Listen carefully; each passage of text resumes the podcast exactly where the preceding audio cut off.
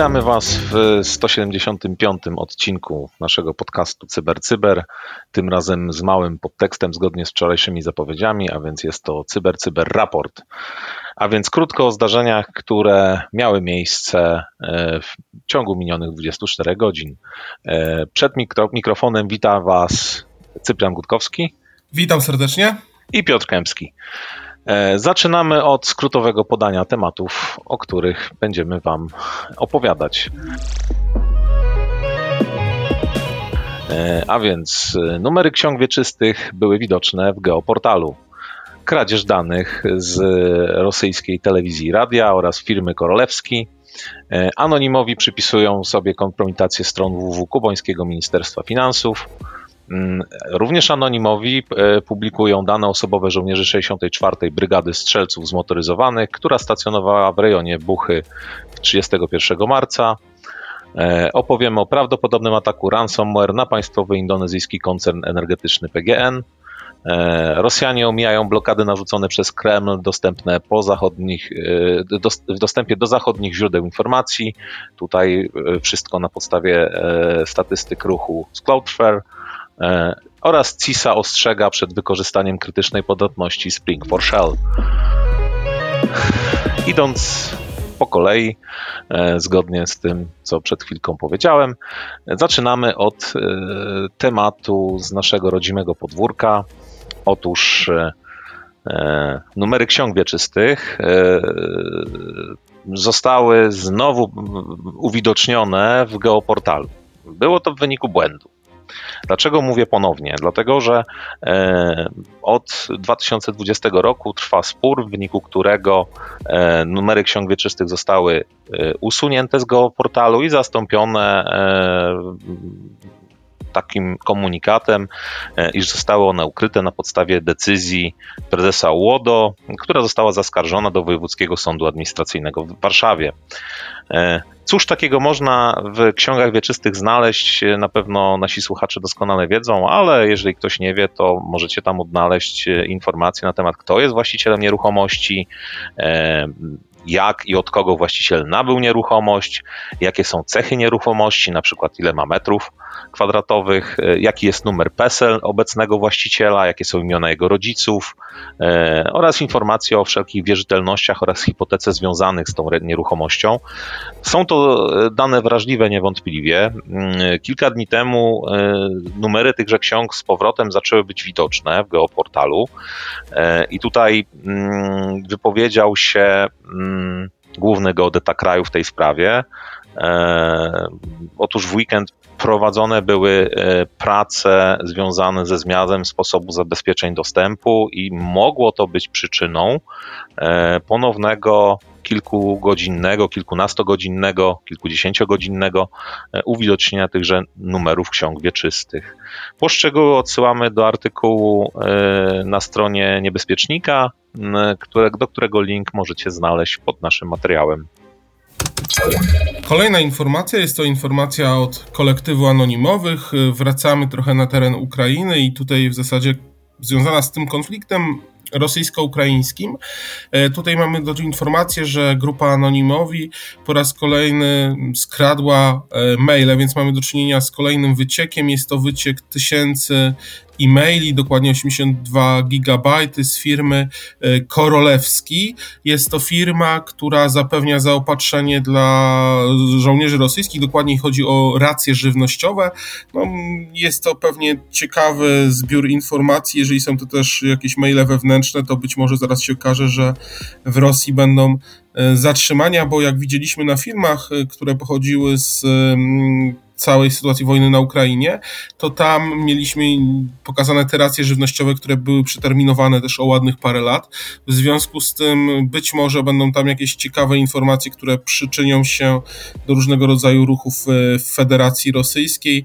No, my nie polecamy, żeby samemu otwierać, bo raczej dla nas nie są to maile pożądane, natomiast rzeczywiście jest podany cały link e, i informacja o tym, gdzie można takich danych szukać i gdzie można te e, całe informacje pozyskać jak wspomniałem, 82 GB samych e-maili z firmy Korolewski dostarczającej racje żywnościowe dla armii rosyjskiej. Tak, dokładnie. Nie zmieniamy za bardzo grupy, e, która jest związana z działalnością hakerską. Tutaj znowu grupa anonimowych, natomiast tym razem teatr działań jest zupełnie odmienny. E, otóż anonimowi e, twierdzą, iż to ich organizacja, ich grupa dokonała ataku na stronę internetowa kubańskiego Ministerstwa Finansów strony te e, są w tej chwili niedostępne, zostały wyłączone, natomiast no, twierdzenia tejże grupy, e, tak naprawdę prowadzącej działalność nie tylko właśnie na terenie Ukrainy, ale również wszędzie tam, gdzie działają jakieś konflikty, jak twierdzą oni sami, gdzie pogwałcone są prawa lud ludzkie i, i, i, prawa mniejszości prowadzą swoją działalność. Tutaj no, twierdzą, że to oni stoją za tym atakiem. Kolejna informacja jest to również informacja dotycząca podana przez tak naprawdę anonimowych. Otóż y, pojawiły się linki, które upublicznili anonimowi z listą rosyjskich żołnierzy, którzy stacjonowali właśnie w Buczy. Była to jednostka 51460. E, jeżeli chodzi o dokładne informacje, które znajdują się w tym wycieku, są to nazwiska, stopnie, różnego rodzaju dane paszportowe e, żołnierzy rosyjskich służących w 64. Brygadzie Strzelców Zmotoryzowanych. E, I była to rzeczywiście jednostka, która zajmowała Buczę jeszcze właśnie przed 31 marca, przed wyzwoleniem i tutaj są informacje, które no wskazują na to ewidentnie, że to najprawdopodobniej żołnierze właśnie z tej e, jednostki są odpowiedzialni za e, morderstwa na cywilach, które zostały tam dokonane.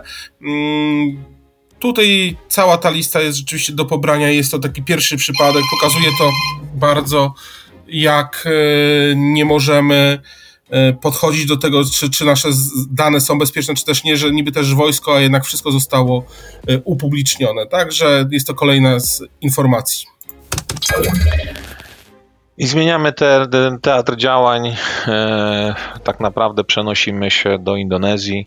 E, tutaj mm, badacze Dark Webu ostrzegają przed możliwym cyberatakiem na, na indonezyjską firmę energetyczną, państwową firmę energetyczną e, PGN. E, prawdopodobnie e, za atakiem stoi grupa Hive e, i jest to atak typu ransomware.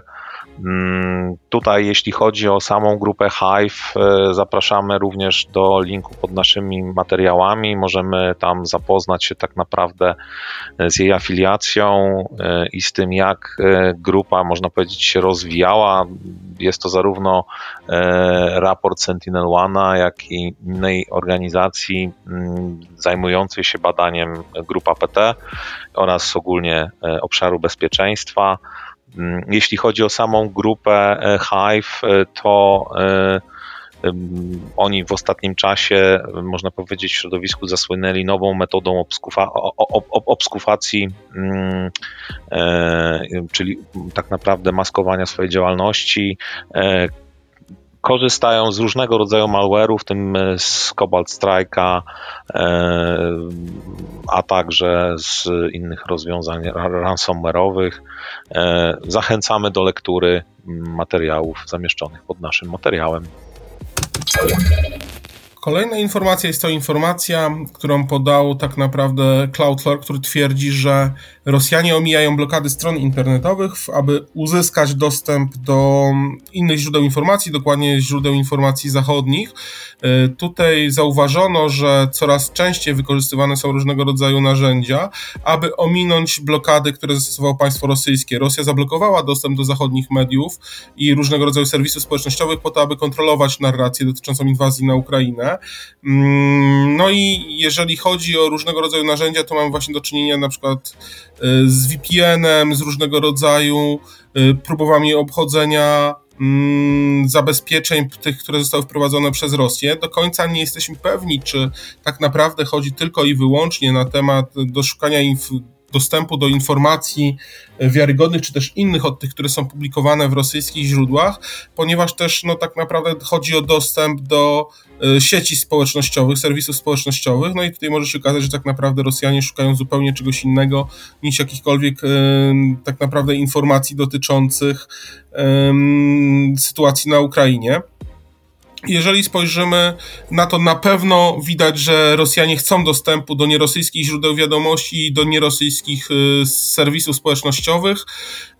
Y, coraz częściej skorzystają z różnego rodzaju narzędzi, jak również szukają informacji, jak z tych narzędzi korzystać i jak je wykorzystywać. Y, coraz więcej jest takiej sytuacji, to można dokładnie przeczytać w samym raporcie. Oczywiście link zamieścimy do Was, dla Was pod naszym podcastem. Tutaj będziecie mogli się dowiedzieć dużo więcej. Tak jest. I nasz ostatni news na dziś.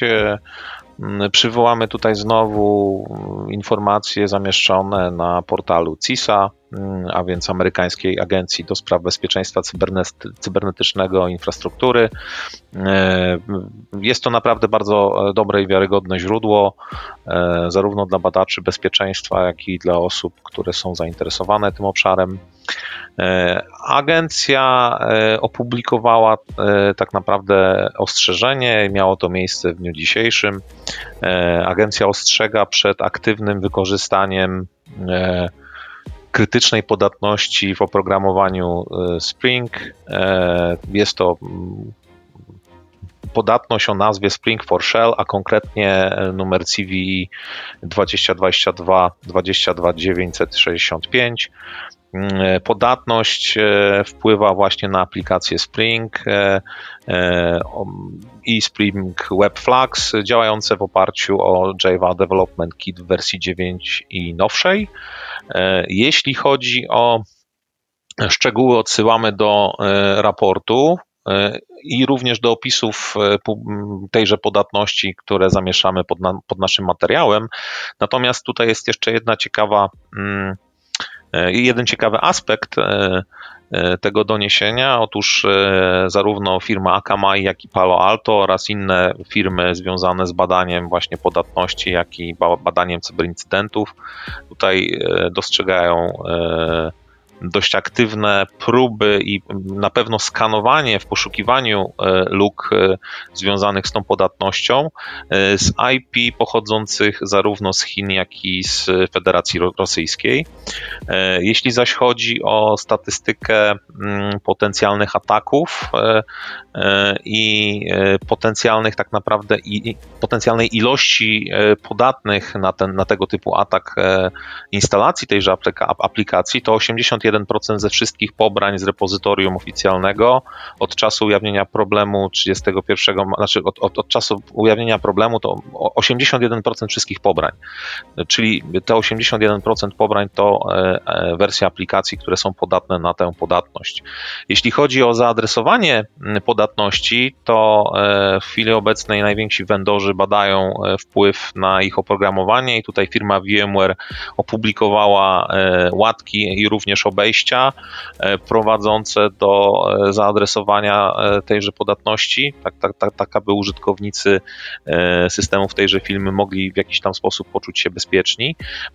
Firma Cisco cały czas bada na przykład tę podatność, jeszcze póki co nie mamy informacji na temat jakichś update płynących od tego vendora. Podejrzewam, że pozostali vendorzy również pracują w tej chwili nad, nad załataniem swojego oprogramowania. I to tyle na dziś. E, słyszymy się w dniu kolejnym. E, za uwagę dziękuję Cyprian Gutkowski. Dziękuję bardzo. I Piotr Kępski. Dziękuję bardzo. Do usłyszenia.